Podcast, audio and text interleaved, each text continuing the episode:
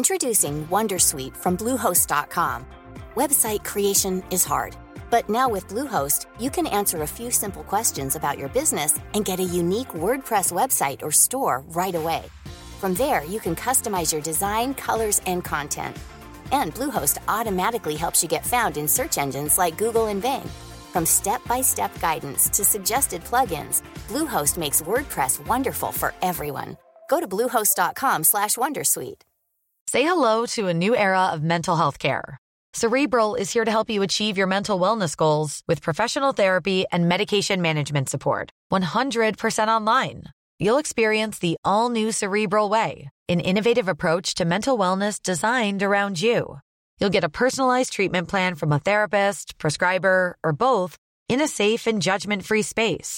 Your Cerebral therapist or prescriber will outline a customized plan with clear milestones along the way, so you can get to feeling your best. With Cerebral, you're not alone in your mental health journey. We're here to empower you to live a fulfilling life. So take that first step towards a brighter future and sign up today at cerebral dot com slash podcast and use code ACAST to get fifteen percent off your first month. Offer only valid on monthly plans. Other exclusions may apply. Offer ends July thirty-first, twenty twenty-four. See site for details. Tired of ads barging into your favorite news podcasts? Good news. Ad-free listening is available on Amazon Music for all the music plus top podcasts included with your Prime membership. Stay up to date on everything newsworthy by downloading the Amazon Music app for free or go to amazon dot com slash news ad free. That's amazon dot com slash news ad free to catch up on the latest episodes without the ads. مدیر با صدای رسا و شمرده شمرده جمله‌های کتابی که تو دستش بود و برای لویی میخوند. پسرک خم شده بود روی کاغذ و تخته‌ای که رو پاش بود و داشت با قلم خاصش تونتون نقطه پانچ میکرد. مت که تموم شد سرشو بلند کرد، کاغذ رو برگردون، دستشو گذاشت روی کاغذ و شروع کرد به خوندن. همه جمله ها رو درست و سریع خوند. مدیر چیزی که دیده بود و باور نمیکرد. نمیدونست از شدت هیجان چیکار کنه.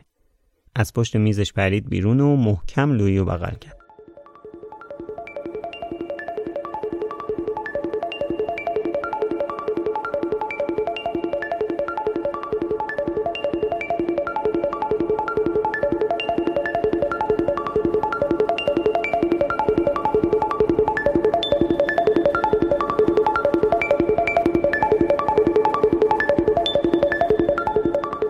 سلام، من خشایر نور هستم.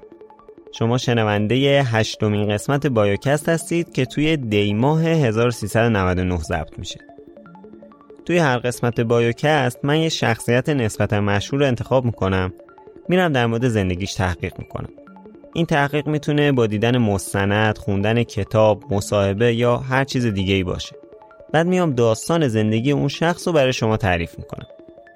هشتمین قسمت بایوکست مربوط به داستان زندگی پسریه که توی پانزده سالگی چیزی ابداع کرد که نقطه روشنی شد برای نابیناهای تمام جهان برای آموزش بهتر. این اپیزود بخشی از کمپین شنواست.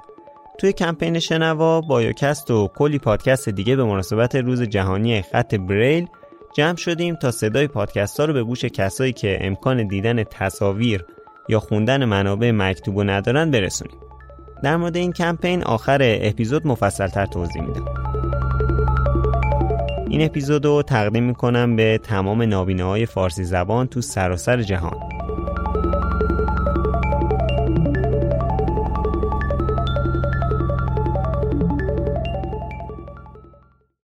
خب بازم باید برگردیم عقب. عقب‌تر از داستان قبلی، خیلی عقب‌تر. بیشتر از دویست سال پیش، یعنی سال هزار و هشتصد و نه.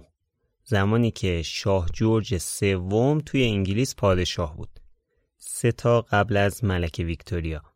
سال هزار و صد و هشتاد و هفت شمسی توی ایران فتحعلی شاه قاجار سر کار بود و جنگای ایران و روسیه در جریان بود، جنگایی که در ادامهش عهدنامه گلستان بسته شد. اما داستان تو فرانسه اتفاق میفته. فرانسه تو زمان سلطنت ناپلئون. لویی برایل توی روستای کووغه که البته اگه درست تلفظ کنم اسمشو، توی چهل کیلومتری شرق پاریس به دنیا اومد. جایی که الان نزدیکش دیزنیلند پاریس رو ساختن. پدرش سیمون رنه بریل زینساز بود. کلاً کارش ساختن زین و افسار چرمی برای اسب بود. لویی از همون دو سه سالگی که میتونست بلند شه و رو پای خودش را بره میرفت کارگاه باباش و با وسایل اونجا بازی میکرد. اما این بازی کردنای بچه یه جورایی رو مخ باباه بود. وقتی دستشو دراز میکرد یه چیزی برداره، پدرش سری میگفت دست نزن، اینا که وسیله بازی نیستن، هیچ وقت نباید بهشون دست بزنی. اما وسوسه‌های کودکانه قوی‌تر از این حرفا بودن. یه روز صبح سیمون، یعنی باباه، البته تو فرانسه بهش میگن سیمو یا سیمون، ولی ما همون میگیم سیمون. فامیلیشون هم تو فرانسوی اگه درست بگم میگن بقی، ولی خب به تلفظ انگلیسیش یعنی بریل مشهوره، ما هم همون میگیم بریل. آره، سیمون بیرون تو حیاط داشت با مشتری حرف میزد. لویی هم حواسش بود، دید که باباش سرگرم مشتریشه دیگه، این دفعه میتونست به راحت بازی کنه، کسی مزاحم بازی کردنش نبود. سری دوید تو کارگاه، از صندلی باباش رفت بالا، زانوشو گذاشت لبه میز و خودشو کشید بالا. حالا همه ابزارای براق و خوشگل جلوی دستش بودن، پتک چوبی و درفشا و چاقوهای تیز. به تقلید از پدرش یکی از درفشا رو برداشت. درفش که احتمالاً میدونید چیه، یه میله آهنی نوک‌تیزه مثل میخ که یه دسته چوبی بهش وصله، برای سوراخ کردن چرم ازش استفاده میکنن. لویی با دستای کوچیکش مشغول کار روی تیکه چرمای اضافی شد که رو میز بود. سعی میکرد مثل باباش قطعه‌های چرمو با چشاش اندازه گیری کنه. میخواست یکی از چرما رو سوراخ کنه با این درفشه که دستشه. خم شد پایین، محکم درفشو فشار داد. چرم زخیم بود، زورش نمیرسید. بیشتر خم شد، وزنشو انداخت رو درفش. لبه تیز درفش روی سطح لیز چرم لغزید و صدای جیغ لویی بلند شد. سیمون دوید تو کارگاه، دید از صورت پسرش همطوری داره خون میریزه. بچه رو بلند کرد، یه نگاهی بهش کرد. کابوسی که همیشه توی ذهنش بود اومده بود جلوی چشش. لازم بگم چی شد؟ مشخصه دیگه. تو روستاشون یه پیرزنی بود که میگفتن میتونه شفا بده و اینا. سیمون سریع رفت دنبال اون پیرزنه، برداشت و آوردش تا ببینه چه خاکی بریزه به سرش. خانم اومد شروع کرد آروم با آب زنبق روی زخم و چشم خونالود لویی رو پاک کرد. آخه لویی چششو سوراخ کرده بود. بعد رفتن دنبال دکتر روستا. دکتره که اومد خونریزی دیگه تموم شده بود، ولی کار زیادی ازش بر نیامد. سرشو به نشونه تأسف تکون داد و از سیمون و همسرش خواست که برای خوب شدن پسرشون دعا کنه. چشم بچه قرمز و متورم شده بود و پلکش به خاطر ضربه کبود شده بود. خیلی میسوخت. این بچه هم همش چشمشو میمالید. همینم باعث شد که عفونت چشم چپش به چشم راستش منتقل بشه. اون موقع تو سال هزار و هشتصد و دوازده هیچ راهی برای کنترل اینجور عفونت‌ها نبود. دید لویی تار شده بود و دنیاش مدام تاریک و کم نورتر میشد، تا اینکه به سیاهی مطلق فرو رفت. سیمون و زنش هر کاری از دستشون برمی اومد کردن. اسب گرفتن، لویی رو بردن یه بیمارستان تو شهر مو که نزدیکترین شهر بهشون بود تا یه چشم پزشک بچه رو ببینه. اما متاسفانه تا وقتی که اینا بچه رو بردارن ببرن مو، عفونت قنیه هر دوتا چشم از بین برده بود. امیدی نبود. بهشون گفتن پسرک کوچیکشون که هنوز چهار سالش هم نشده بود کاملا نابینا شده. مثل هر بچه دیگه‌ای که بیناییشو از دست میده، لویی هم با یه واقعیت سخت روبرو بود. بعد درکش از جهان اطرافشو تغییر میداد.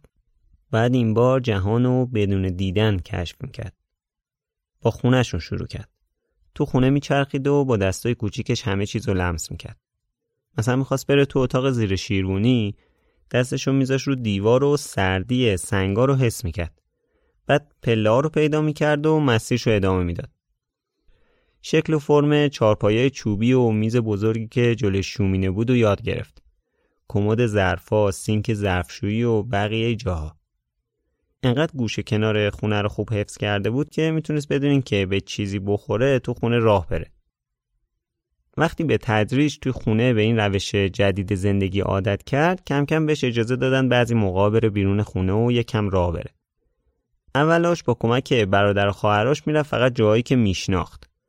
یه عصام همیشه همراهش بود، اونا دستشو میگرفتن، لویی هم عصاشو میزد به زمین و مسیر رو پیدا میکرد. کلی ضربه میزد تا برسه به کارگاه پدرش. باز کلی ضربه میزد تا برسه به چاه پشت خونه. دوباره کلی ضربه میزد تا برسه به باغچه خونهشون. کم کم تونست راه رفتن با عصا رو یاد بگیره. خودش که دوست نداشت کسی دستشو بگیره.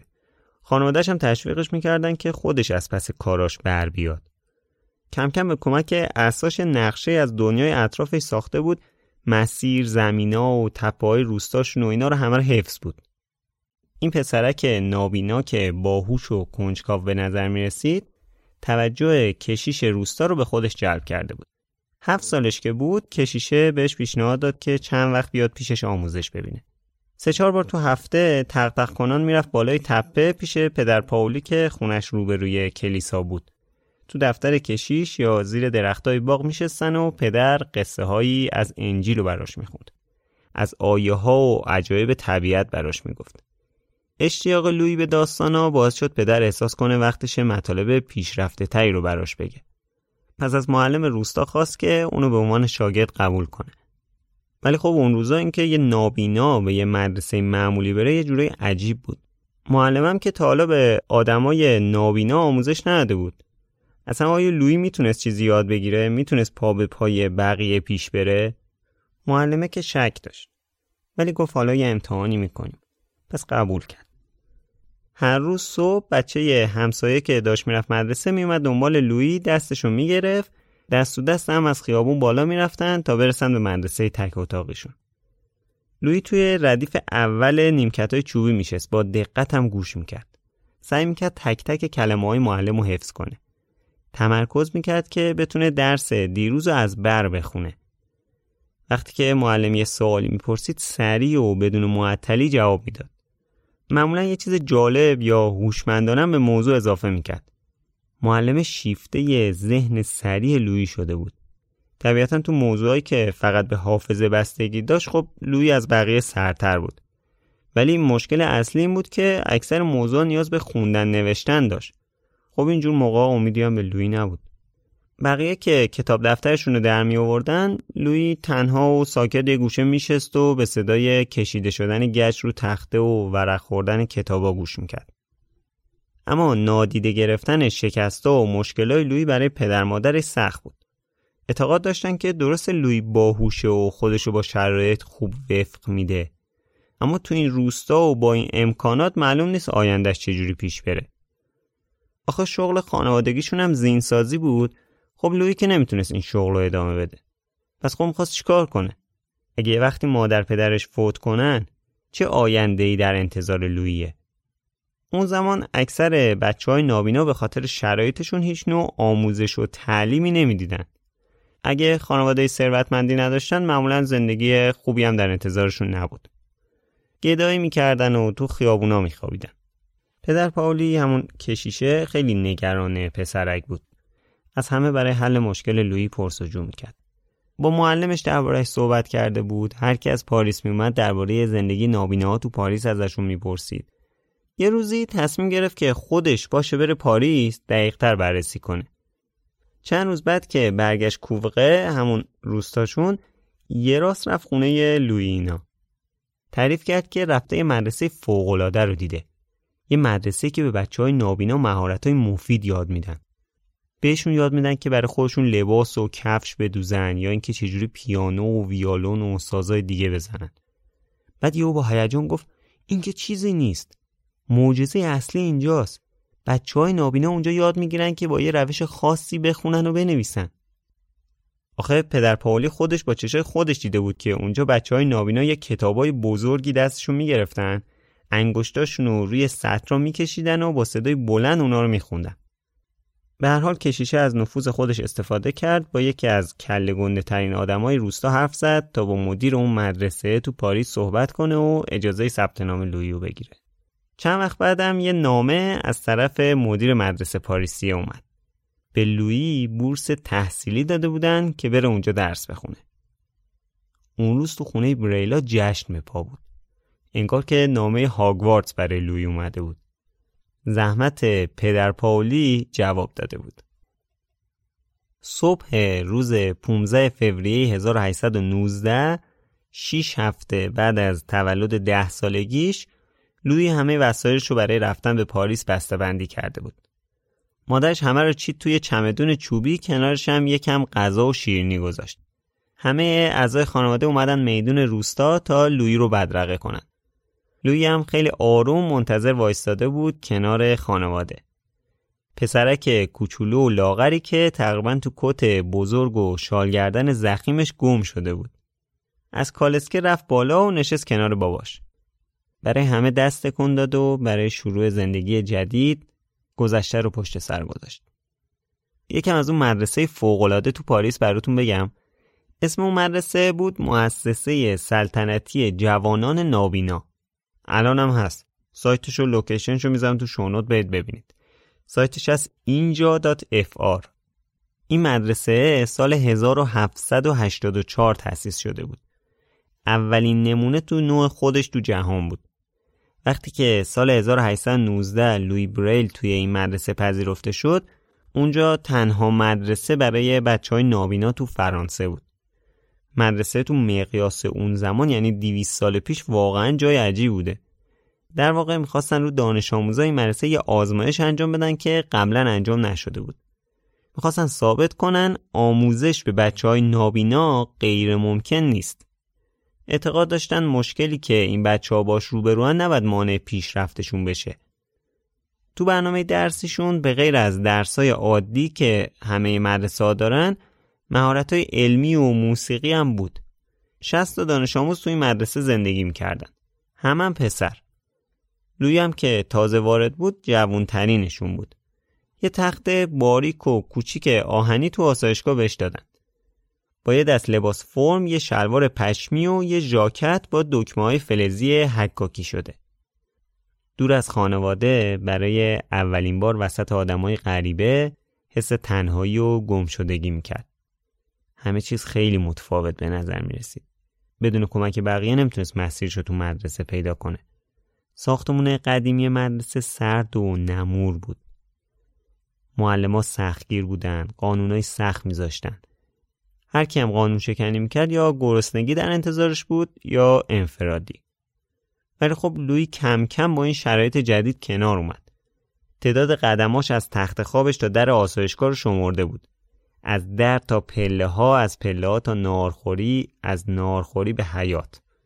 یه دوستم پیدا کرد، یه پسر به اسم گابریل گوته، کسی که رو تخت کناریش میخوابید. شبا گابریل یواشکی باهاش صحبت میکرد. از خانواده و روستای لویی اینا میپرسید. از داستانا و شایعه ها درباره مدرسه و بچه‌ها بهش میگفت. سعی داشت که اونو سر حال بیاره و از تنهایی و ناراحتیش کم کنه. چند هفته که گذشت دیگه محیط مدرسه رو یاد گرفته بود. دیگه میتونست یه جوری دور و بر مدرسه قدم بزنه که انگار همیشه اونجا زندگی میکرده. میتونست صدای همکلاسی‌ها و معلم‌هاش رو تشخیص بده. اولین درسش این بود که یاد بگیره چجوری کتابای چاپ برجسته رو بخونه. روش چاپ برجسته یه سیستم خوندن و نوشتن برای نابیناها بود. این روش رو آقای ولنتاین اوی، اگه درست بگم یکم اسمای فرانسوی سخته، مؤسس این مدرسه ابداع کرده بود. این سیستم اینطوری کار میکرد که کلمه‌ها رو به صورت درشت روی کاغذهای ضخیم پرس میکردن تا برجسته بشن و بشه با لمس کردن خوندشون. لویی الفبا رو تمرین کرد تا جایی که میتونست همه حروف رو با لمس کردن تشخیص بده. بعد به مرحله رسید که بتونه همه حروف رو بنویسه. بعدش هم که تونست اولین جمله خودش رو بنویسه. اسم من لویی بریل است. حالا دیگه میتونست بره تو کلاسای بقیه بشینه. جایی که دانش آموزا با انگشتاشون نوشته‌های چاپ برجسته رو دنبال میکردن و میخوندن. کتابای چاپ برجسته خیلی بزرگ و سنگین بودن. نمیشد راحت بردشون این ور اون ور یا راحت بذاری رو پاد بخونی. حروف باید به اندازه کافی بزرگ می بودن که بشه با لمس کردن تشخیصشون داد. اونا باید میتونستن فرق بین او، کیو یا آی و تی رو تشخیص بدن. توی یه صفحه از کتابای چاپ برجسته فقط یه تعداد کمی جمله جا می شد. بعدم که چون برجسته بودن فقط یه سمت کاغذ می شد نوشت. در واقع هر دو صفحه رو پشت به پشت به هم میچسبوندن بعد صحافی میکردن. برای محتوای یک کتاب درسی چند جلد از این کتابا لازم بود. خب طبیعیه که با این شرایط کتاباشون فقط سنگین و بزرگ نبودن، چاپشون هم گرون در میومد. کتابخونه مدرسه‌ام فقط چهارده تا از این کتابا داشت. اما مشکل اصلی بعد از تمام شدن تحصیلشون بود، چون اینجور کتابا تقریبا پیدا نمیشد. پس در واقع وقتی درس خوندنشون تمام شد انگار اصلا خوندن یاد نگرفته بودن. مشکل بعدی هم این بود که خوندن حروف چاپ برجسته خیلی سخت بود. اینقدر طول میکشید که بعضی وقتا وقتی میرسیدن آخر خط اول جمله رو فراموش کرده بودن. لویی ناامید شده بود. با خودش فکر میکرد که نابیناها سر راه رفتن که بعد آروم و با احتیاط راه برن. خوندنشون هم که اینطوری. چاپ برجسته ایده بدی نبود، اما بیشتر یه تمرین مدرسه‌ای بود، نه یه روش عملی و کاربردی برای ارتباط با بقیه. البته خب این بهترین روشی بود که اون موقع موجود بود. لویی کلاسای تاریخ، گرامر، ریاضی و جغرافیا رو برداشته بود. اتاق کلاس جغرافیا یه نقشه بزرگ و نقش برجسته از فرانسه داشت. اولین باری که لویی انگشتش رو روی نقشه گذاشت تونست مرز پاریس رو حس کنه. میتونست مسیر پیچ در پیچ رود سن توی قلب پاریس رو ردیابی کنه.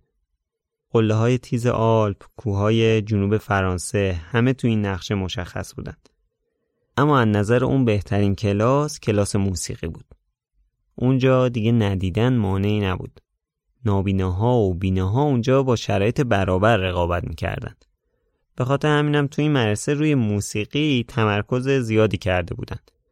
همین تمرکز مدرسه و حس خوبی که لویی از کلاس موسیقی میگرفت باعث شد علاقهش کم کم به موسیقی هم بیشتر بشه. یاد گرفته بود پیانو و ارگو فقط با شنیدن نوتا بزنه. میافتاد رو کیبورد و ساعتها تمرین میکرد. وارد دنیای خودش میشد. لذت دنیا رو با موسیقی میبرد. موسیقی دنیای پر از تنهاییش و پر از نور کرده بود.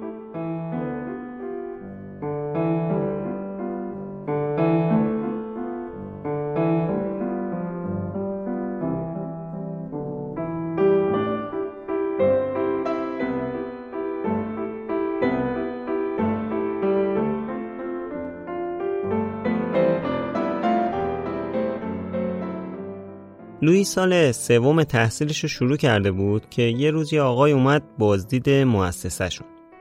حالا این آقای کی بود؟ یه فرمانده بازنشسته ارتش فرانسه به نام چارلز باربیر. این آقای باربیر یه کد نظامی سری ابداع کرده بود. ایده جالبی بود.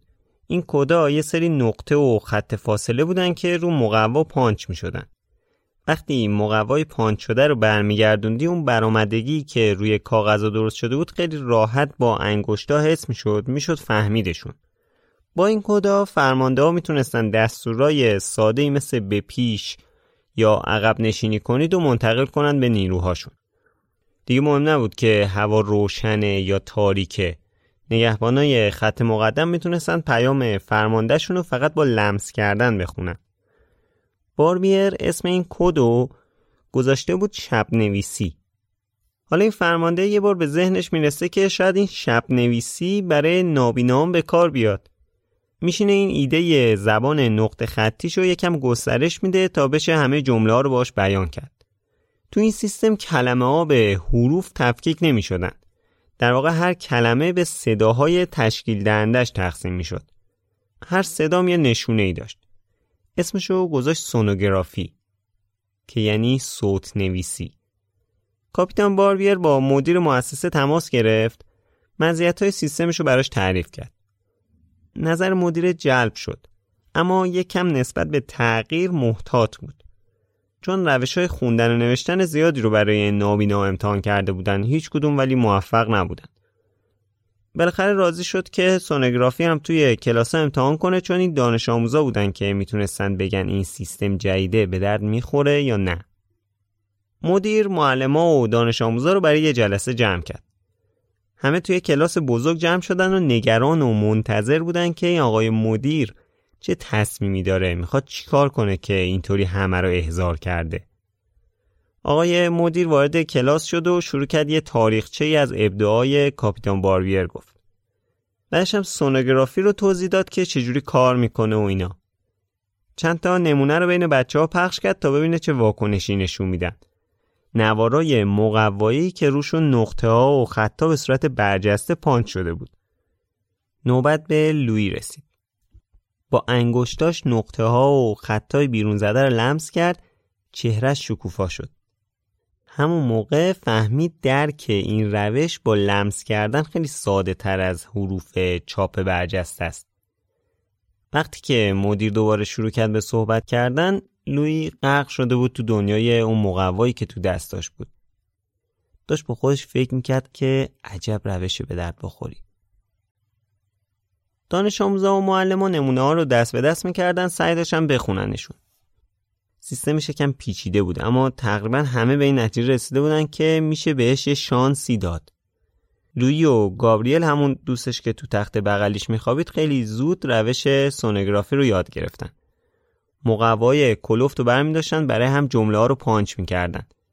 بعد مقواهاشون رو عوض میکردن تا بتونن بخونن و یاد بگیرن. مثل یاد گرفتن یه زبان جدید بود دیگه. همزمان که با این سیستم آشنا می‌شدن، یه اشکالایی هم توش پیدا می‌کردن. مثلا چون نمادا فقط نماینده صداها بود، برای علائم نگارشی و عددا هیچ راهکاری نداشت. ضمن اینکه یه سهشون خیلی بزرگ بودن، با یه لمس سریع قابل تشخیص نبودن. از اون طرف بقیه دانش آموزان خیلی زود از این روش ناامید شدن و گذاشتنش کنار، چون این سیستم برای استفاده روزمره خیلی سخت بود. اما لویی داشت به این فکر میکرد که این روش یکم جای کار داره تا بهتر بشه. پس شروع کرد به آزمایش کردن. ترکیبای مختلفی از نقطه و خط رو تست کرد.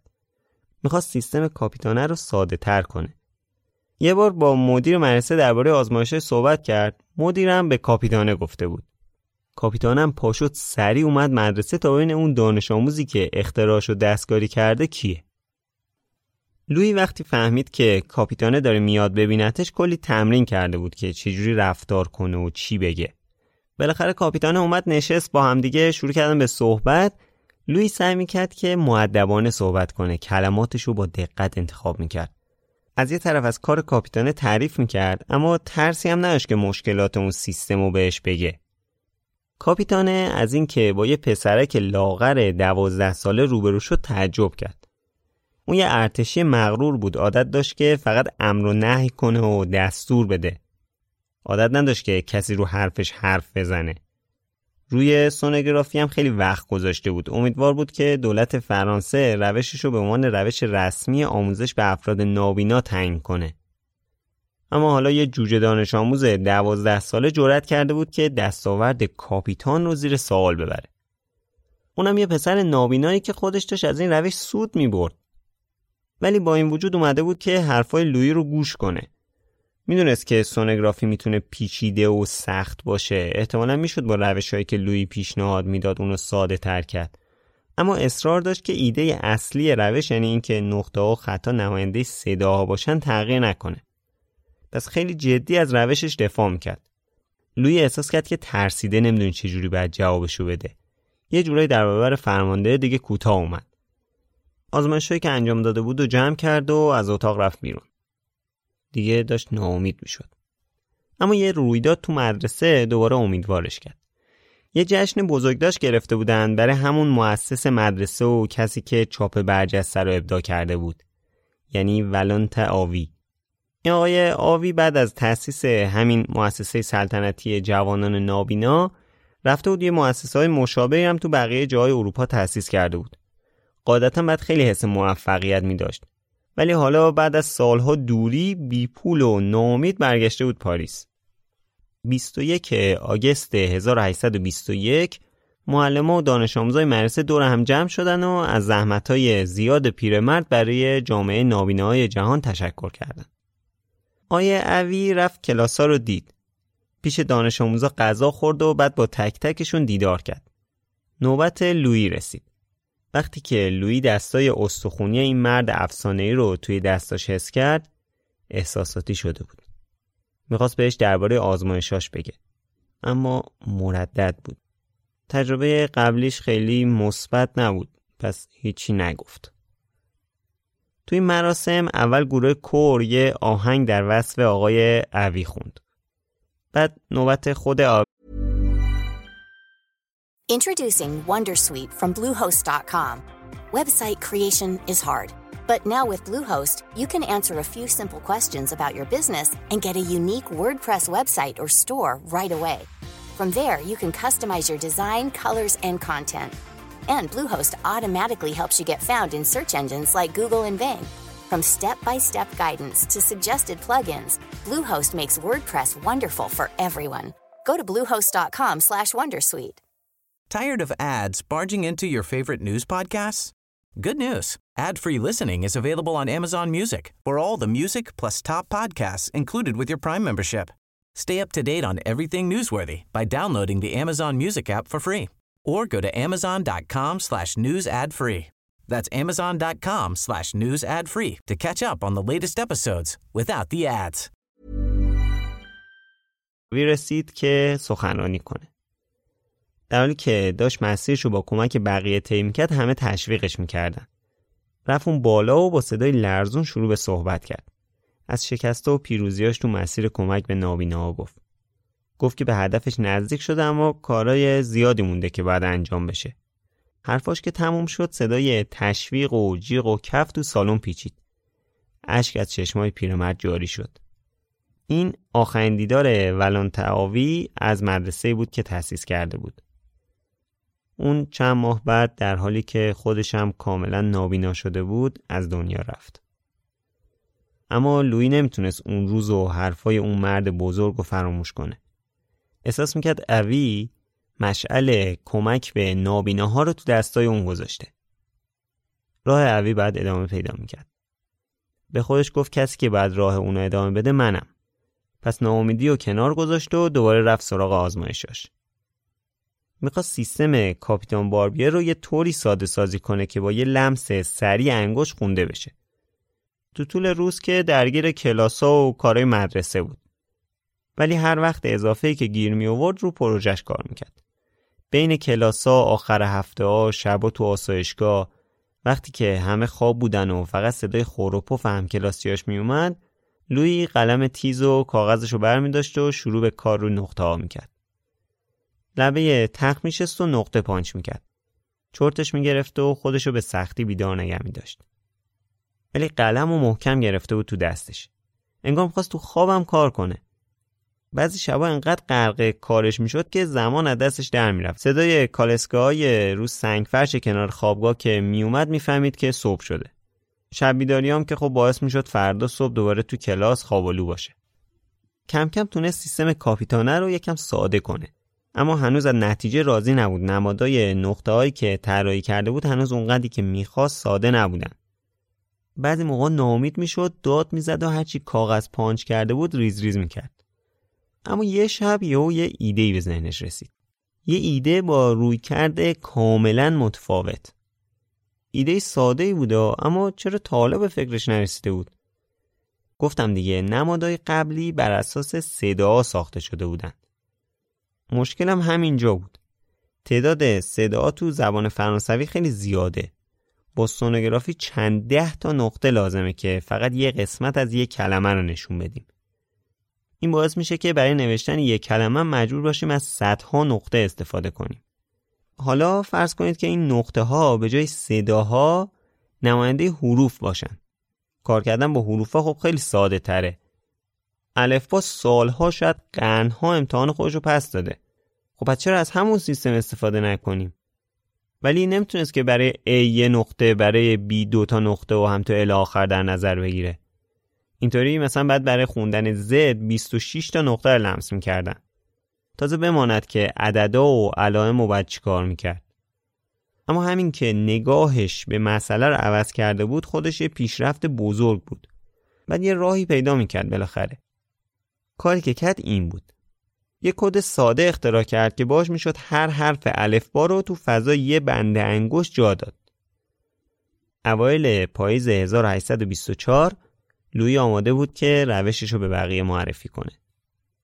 سه سال بود که داشت روش کار میکرد. یه جلسه با مدیر مدرسه گذاشت. ولی یکم شک داشت که آیا روش جدیدش توجه آقای مدیر رو جلب میکنه؟ نشست روبروی میز مدیر روی صندلی دسته‌دار بزرگ کاغذ و تختش هم گذاشت رو پاش. یه قلم هم گرفته و تو دستش. به مدیر گفت یه متن از یه کتاب انتخاب کنید، هر کتابی که دوست دارید. بعدش آهسته و شمرده متن رو برام بخونید. همون جوری که برای فرد بینا میخونید تا بنویسه. مدیر پا شد از قفسه شیشه‌ای پشتش یک کتاب انتخاب کرد، باز کرد و شروع کرد به خوندن. لویی هم خم شده بود رو تخته و کاغذش رو داشت تون تون نقطه پانچ میکرد. چند خط که جلوتر رفتن لویی گفت که میتونید سریع‌تر هم بخونید. خوندن متن که تموم شد، لویی دستشو کشید پشت کاغذ تا نقطه‌های برجسته رو حس کنه که مطمئن بشه نوشته شدن. بعد خودش خیلی راحت همون جمله‌ها رو خوند. تقریبا با همون سرعتی که مدیر براش خونده بود. مدیر چیزی که میدید و باور نمیکرد. یک کتاب دیگه برداشت، به لویی گفت که کو دوباره بنویس ببینم. بعدم شروع کرد متن جدیدو خوندن. خوندنش که تموم شد، دوباره لویی خیلی عالی از روی متنی که پانچ کرده بود خوند. مدیر نمیدونست از شدت هیجان چیکار کنه. از پشت میزش پرید بیرون، محکم لویی رو بغل کرد. چند روز بعد مدیر مدرسه همه رو جمع کرد تا سیستم لویی رو به دانش آموزا و معلما معرفی کنه. لویی وسط یک کلاس بزرگ با قلمش نشسته بود.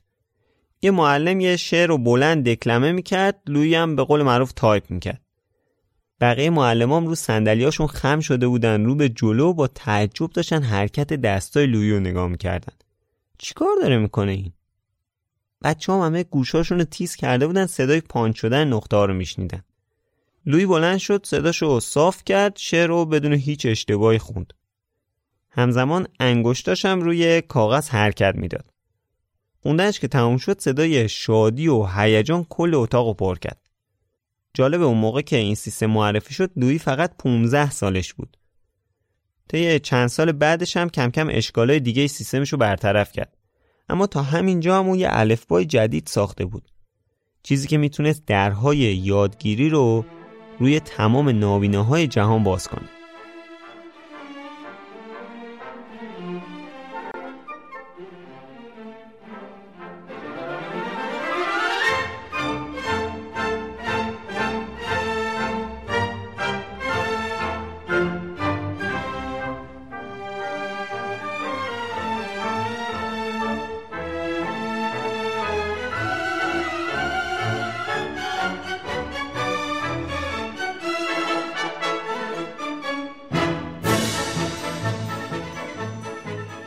اما این سیستم چی بود و چطوری کار میکرد؟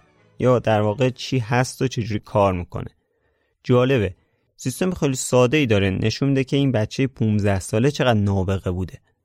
اولین کاری که لویی کرد این بود که جاگذاری نقطه ها رو طوری طراحی کرد تا تو یه دونه بند انگشت جا بشه. بهش میگن سلول بریل که شامل شش تا نقطه است. تو سه تا سطر و دو تا ستون.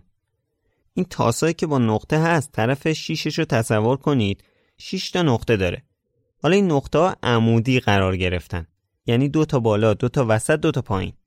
هر کدوم از این سلولای شش تایی نماینده یه حرفه. لویی چینشای مختلفی از نقطه ها رو تو این سلولا چید و برای هر حرف الفبا یه الگو درست کرد.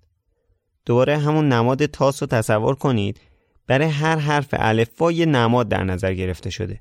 یعنی یکی از این شش تا نقطه یا چند تاش برجسته است. مثلا برای A فقط نقطه سمت چپ بالا برجسته است. یا برای B سه تا نقطه سمت چپ بالایی و وسطی برجسته است. همینجوری الی آخر. علائم و عدد و اینا هم همینطوری. البته حواسمون باشه لویی با الفبای فرانسوی کار میکرد که یه فرقای کوچیکی با الفبای انگلیسی داره.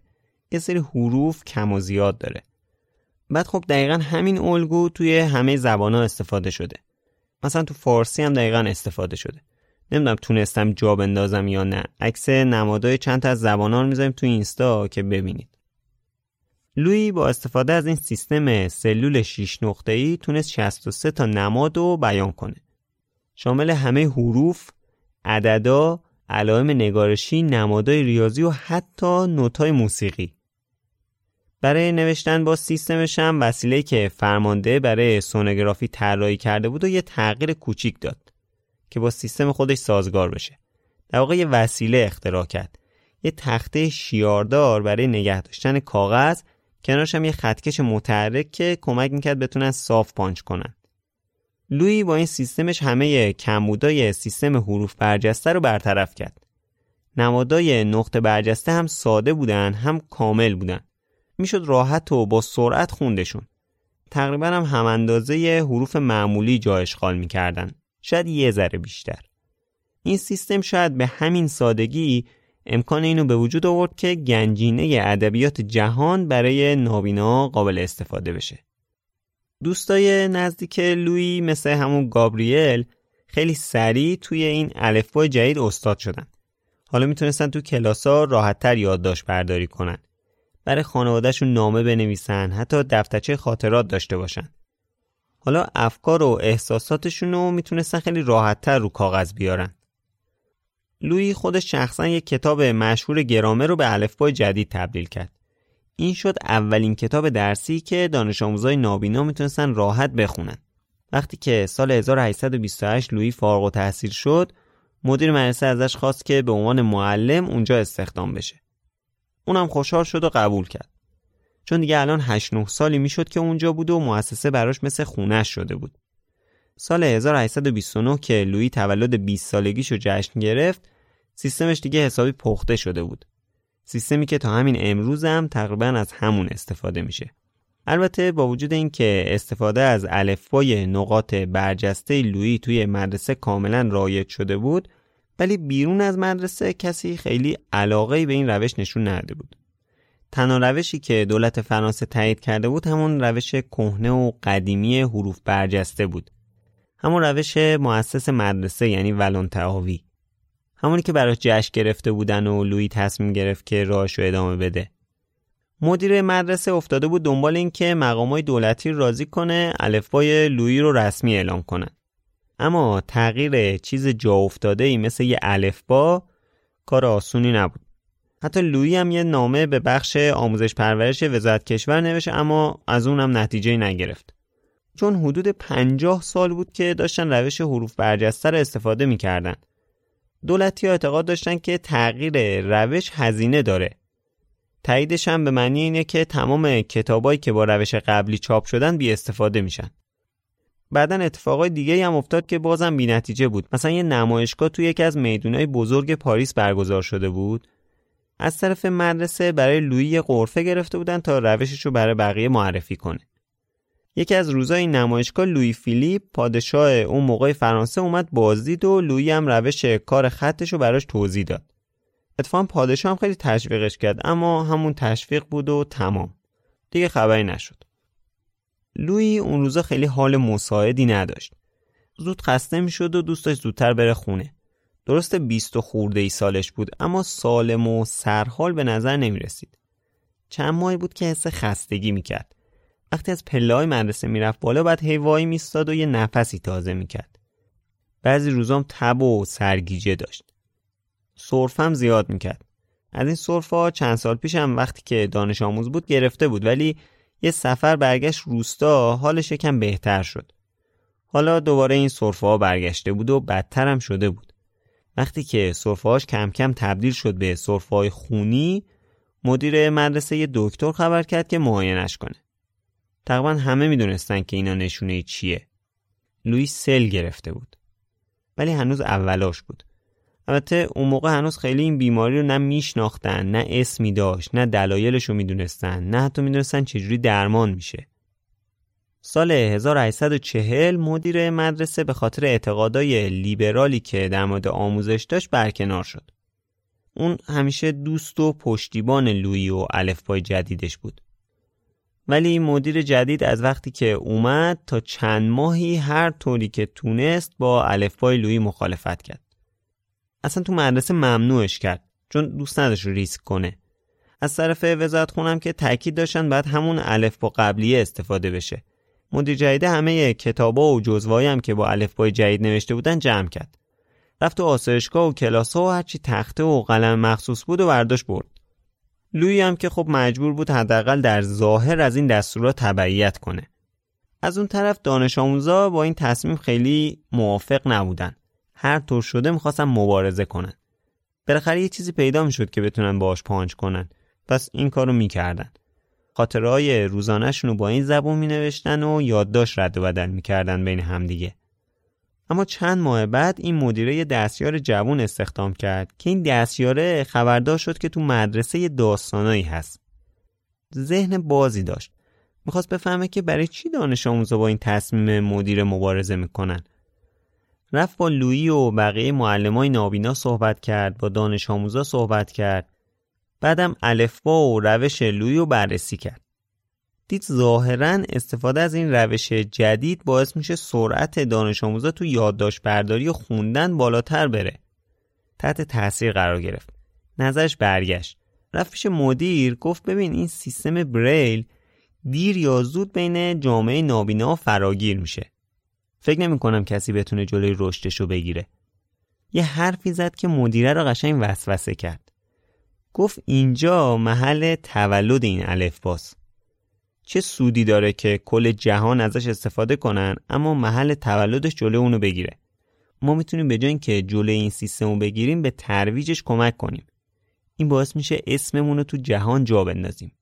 مدیرم قول داد که روی موضوع فکر کنه. ولی اون موقع داشت به یه چیز مهمتری فکر میکرد. تغییر محل مدرسه به یه مکان جدید و بهتر. ساختمونی که مدرسه توش بود کهنه و کمجا و غیر بهداشتی بود. تو سال هزار و هشتصد و چهل و سه از طرف دولت فرانسه یه ساختمون جدید براشون ساختن. این جابجایی باعث شد که تغییرای زیادی تو مدرسه بدن. دیگه دانش آموزا تو خوابگاه‌های تنگ و تاریک نمی‌خوابیدن. به هر چند نفر یه اتاق دادن که اونجا بخوابن. بعد برای اولین بار دختران هم پذیرش کردن. اسم مدرسه هم از مؤسسه سلطنتی به مؤسسه ملی تغییر کرد. الان اسمش شده مؤسسه ملی جوانان نابینا. و حالا وقت تغییر بزرگ بعدی بود. آقای مدیر یه لحظه دراماتیکو برای این تغییر انتخاب کرد. جشن بازگشایی ساختمون جدید مدرسه تو بیست و دو فوریه هزار و هشتصد و چهل و چهار یعنی سوم اسفند هزار و دویست و بیست و دو شمسی برگزار شد. جمعیت زیادی هم دعوت کرده بودن. از لویی هم دعوت کرده بودن که روی سن سالن اجتماعات کنار مدیر و مهمونای ویژه بشینه. مادرش و بقیه خانواده‌اش هم از روستا دعوت کرده بودن که بیان تو این جشن حضور داشته باشن. پدرش هم که چند سال قبل فوت کرده بود. جشن با سخنرانی مدیر شروع شد که مدیر اومد به همه خوش آمد گفت. بعد گروه کور و گروه موسیقی مدرسه هر کدوم یه اجرایی کردن. بعد نوبت مهمونای مهم بود که یکی یکی رفتن رو سن و سخنرانی کردن. و بالاخره نوبت به دستیار جوان مدیر رسید. این دستیار یک کتابچه نوشته بود که اسمش بود سیستم نوشتن با نقاط برجسته برای استفاده نابینایان. این کتابچه هم همین مؤسسه ملی جوانان نابینا یعنی همین مدرسه چاپ کرده بود. این اولین سند رسمی بود که سیستم برایل رو معرفی میکرد. توش از تاریخچه این روش و مزایاش صحبت شده بود و از کسی که اونو ابداع کرده بودم تقدیر شده بود. دستیار کتابچه‌شو با یه صدای بلند که تو سالن میپیچید برای همه خوند. برای دانش آموزا و معلما، برای دوستا و خانواده‌های دانش آموزا، برای دولتی‌ها و بزرگای شهر. بعدش هم با یه نمایش نحوه کار سیستم رو توضیح دادن. حالا اون نمایشه چی بود؟ یه دختر کمسن که تازه اومده بود به این مدرسه رو فرستادن بیرون از سالن که صدا نشنوه. بعد یه دختر نابینای دیگر رو آوردن، ابزار نوشتن رو دادن بهش. به یکی از حاضرین که داوطلب شده بود گفتن که یه شعری رو املا کنه تا این دختر دومیه بنویسه. بعدش صدا زدن دختر اولیه اومد. بعد کاغذ رو دادن بهش، دخترم انگشتاشو روی کاغذ حرکت داد و دقیقاً همون شعر رو خوند. یهو یکی از دولتی‌ها بلند شد اعتراض کرد که بابا این دختر قبلا این شعر رو حفظ کرده. بهش گفتن که بیا خودت هرچی دوست داری بگو بنویسن بخونه برات. دوباره دختره رو فرستادن بیرون. از اون دولتیه خواستن که هر چیز دوست داره رو برای همه بخونه. طرف کلی جیباشو گشت، بالاخره یه بلیت تئاتر مچاله پیدا کرد. شروع کرد اسم تئاتر، محل اجرا، تاریخ و زمان اجراشو خوند. دختر دومیه باز با قلمش اینا رو پانچ کرد. بعد دوباره اون دختره که بیرون بود و صدا زدن، دخترم اومد دوباره کل متن و کاملا درست خوند. صدای تشویق جمعیت رفت بالا. همه اومدن سمت لویی و باهاش دست دادن. بهش تبریک گفتن و ازش تشکر کردن. لویی هم از احترامی که بهش نشون دادن به شدت تحت تاثیر قرار گرفت. مدرسه که به مکان جدید منتقل شد، لویی یه دوره حال جسمیش بهتر شد. اما توان بدنی قبلن رو نداشت. مجبور بود تو کلاسا آروم صحبت کنه تا به خودش و ریه‌هاش خیلی فشار نیاره. میدونست که مریضیش درمان نداره. تب و سرفه می اومدن، خوب می شدن، اما همیشه دوباره برمی گشتن. سیستم لویی داشت کم کم بین مدرسه‌های نابیناهای کشورهای دیگه هم گسترش پیدا می‌کرد. لویی ارتباطش رو با دانش آموزای قبلیش حفظ کرده بود. براشون نامه می‌نوشت، کتابا و تجهیزات نوشتن براشون می‌فرستاد. پول می‌فرستاد براشون تا کتاباشون رو به نسخه بریل تبدیل کنن و بین بقیه پخش کنن. حدود سال هزار و هشتصد و پنجاه لویی دوباره حال جسمیش به هم ریخت. صداش خیلی ضعیف شده بود و سر کلاس سخت شنیده می‌شد. همینم باعث شد که بالاخره بیخیال تدریس بشه. ماهای آخر تو رخت خواب بود. عزیزا و دوستاش کنارش بودن. اون میدونست که زندگی و کارش بیهوده نبوده. یه جا گفته مطمئن شدم که مأموریتم در دنیا به پایان رسیده. ششم ژانویه هزار و هشتصد و پنجاه و دو یعنی شانزدهم دی هزار و دویست و سی شمسی. دقیقاً چهار روز قبل از قتل امیرکبیر به دستور ناصرالدین شاه قاجار. لویی بریل دو روز بعد از تولد چهل و سه سالگیش درگذشت. لویی رو توی آرامگاه روستاشون دفن کردن. اما توی صدمین سالمرگش باقی مانده پیکرش رو بردن توی شاید مهمترین آرامگاه فرانسه تو پاریس. آرامگاه پانتئون. کنار بزرگترین قهرمانای تاریخ فرانسه. کنار افرادی مثل ژان ژاک روسو، الکساندر دوما، ماری کوری و ویکتور هوگو. اما توی حرکت نمادین استخونای دستشو که سالها از اونا برای یاد گرفتن و یاد دادن استفاده کرده بود، تو همون مقبره اولیش گذاشتن بمونه. حالا لویی بریل نه فقط یکی از قهرمانای تاریخ فرانسه، بلکه یکی از قهرمانای تاریخ جهانه.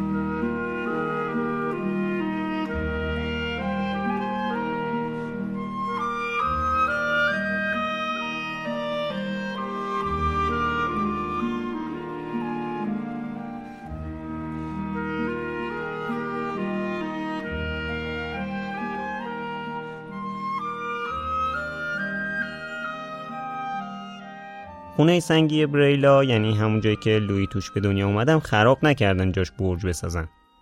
نگهش داشتن، تبدیلش کردن به موزه.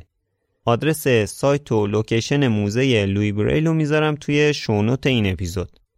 توی این موزه تقریبا همه چیزو مثل زمان خودش نگه داشتن. سردر خونه پلاک زدن که روش نوشته چهارم ژانویه هزار و هشتصد و نه لویی بریل، خالق سیستم نوشتن با نقاط برجسته برای نابینایان، در این خانه زاده شد. او درهای دانش را به روی تمام کسانی که نمیتوانند ببینند گشود. توی میدون اصلی روستای کووغه یه مجسمه یاد بود از لویی گذاشتن. جایی که زیر نور آفتاب میشست، عصاشو میذاشت کنارش و به فکر فرو میرفت. یه طرف پایه‌ی مجسمه یه مجسمه دیگه از لویی هست که داره به یه کودک نابینا درس میده. سمت دیگهش به خط بریل نوشته الفبای نقطه برجسته توسط پسری پانزده ساله ابداع شد، کسی که بر نابیناییش پیروز شد و به بقیه کمک کرد تا مثل او موفق شوند. لویی بریل توی طول زندگی کوتاهش بیشتر از هر کس دیگه‌ای تلاش کرد تا نابیناها به جریان زندگی طبیعی برگردند. با این وجود روزنامه‌های پاریس حتی یه خط هم برای یاد بودش ننوشتن. اونم مثل خیلی از بزرگا بیشتر بعد از مرگش ازش قدردانی شد.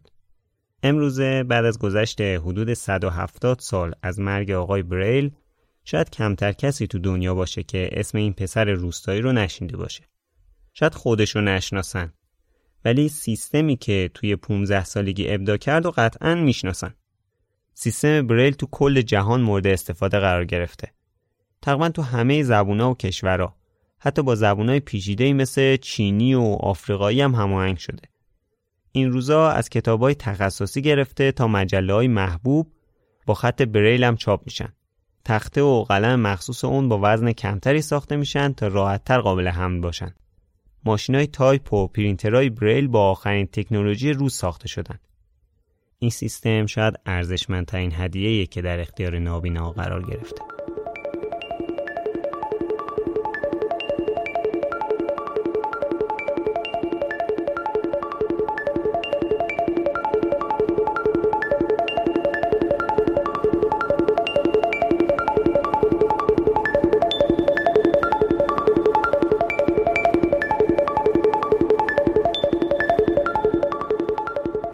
چیزی که شنیدید هشتمین اپیزود بایوکست بود. همطور که اول این اپیزودم گفتم، این اپیزود بخشی از کمپین شنوا هست. این کمپین به ابتکار شاهین خلیلپور عزیز از پادکست دستکست و به مناسبت روز جهانی خط بریل راه اندازی شده. کنار دستکست و بایوکست هفده تا پادکست دیگم تو این کمپین شرکت کردن و هر کدوم یه اپیزود ویژه برای این کمپین تولید کردن. هفده تا پادکست دیگه اینا هستن: کومیکولوژی، طنز پردازی، تاریخ میگه، رخ، رادیو چرخ، ایزی پادکست، اورسی، استوراخ، میدنایت کست، پادکست معجون، قصه ها، چیزکست، مزگو، هراکست و خودکست. لینک اپیزود مربوطه‌شون رو میذارم تو شونوت این اپیزود. شنوا با هدف رسوندن صدای پادکست‌ها به گوش کسایی که امکان دیدن تصاویر یا خوندن منابع مکتوب و ندارن راه اندازی شده. خوشحال میشیم اگر این پادکست و یا بقیه پادکست‌ها رو، چه اونایی که تو این کمپین هستن چه هر پادکست دیگه‌ای رو، به اطرافیانتون که نابینا هستن معرفی کنید. منبع ما برای زندگی نامه آقای بریل کتاب Out of Darkness: The Story of Louis Braille نوشته راسل فریمن بود. چاپ سال هزار و نهصد و نود و هفت. ترجمه این کتابم زحمت مهدی کلهور عزیز بود. توی قسمت قبلم توضیح دادم که مهدی به تیم ما اضافه شده و زحمت سایت و شبکه‌های اجتماعیمون با اونه، که بازم ممنونم ازش. اگه بایوکست رو دوست دارید، اونو به هر کسی که فکر می‌کنید به دردش می‌خوره معرفی کنید. ما رو می‌تونید تو توییتر، تلگرام و اینستاگرام با یوزر ادساین بایوکست پادکست پیدا کنید. وبسایتمون هم که هست بایوکست پادکست دات آی آر. همین. موفق باشید.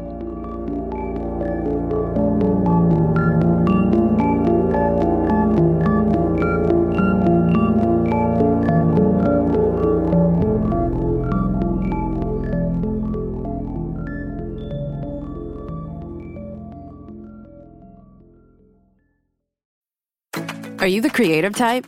And you already know lots of cool things Photoshop can do, like create eye-popping images for social and gorgeous graphics for T-shirts and posters. But did you also know it can instantly turn a gray sky into a fiery sunset, change black and white to color in a click, or make anything in your photo magically disappear? Maybe you're wondering, can anyone use Photoshop to take images from ordinary to amazing? Nope, everyone can. Visit Photoshop dot com and get started for free. Are you ready to enhance your future in tech? Then it's time to make your move to the U K, the nation that has more tech unicorns than France, Germany and Sweden combined. The nation that was third in the world to have a one trillion dollars tech sector valuation. The nation where great talent comes together. Visit gov.uk forward slash great talent to see how you can work, live and move to the U K. Tired of ads barging into your favorite news podcasts? Good news. Ad-free listening is available on Amazon Music for all the music plus top podcasts included with your Prime membership. Stay up to date on everything newsworthy by downloading the Amazon Music app for free or go to amazon.com slash news ad free. That's amazon.com slash news ad free to catch up on the latest episodes without the ads. Botox Cosmetic, out of botulinum toxin A, F D A approved for over twenty years. So, talk to your specialist to see if Botox Cosmetic is right for you. For full prescribing information, including boxed warning, visit Botox Cosmetic dot com or call eight seven seven, three five one, zero three zero zero. Remember to ask for Botox Cosmetic by name. To see for yourself and learn more, visit Botox Cosmetic dot com. That's Botox Cosmetic dot com.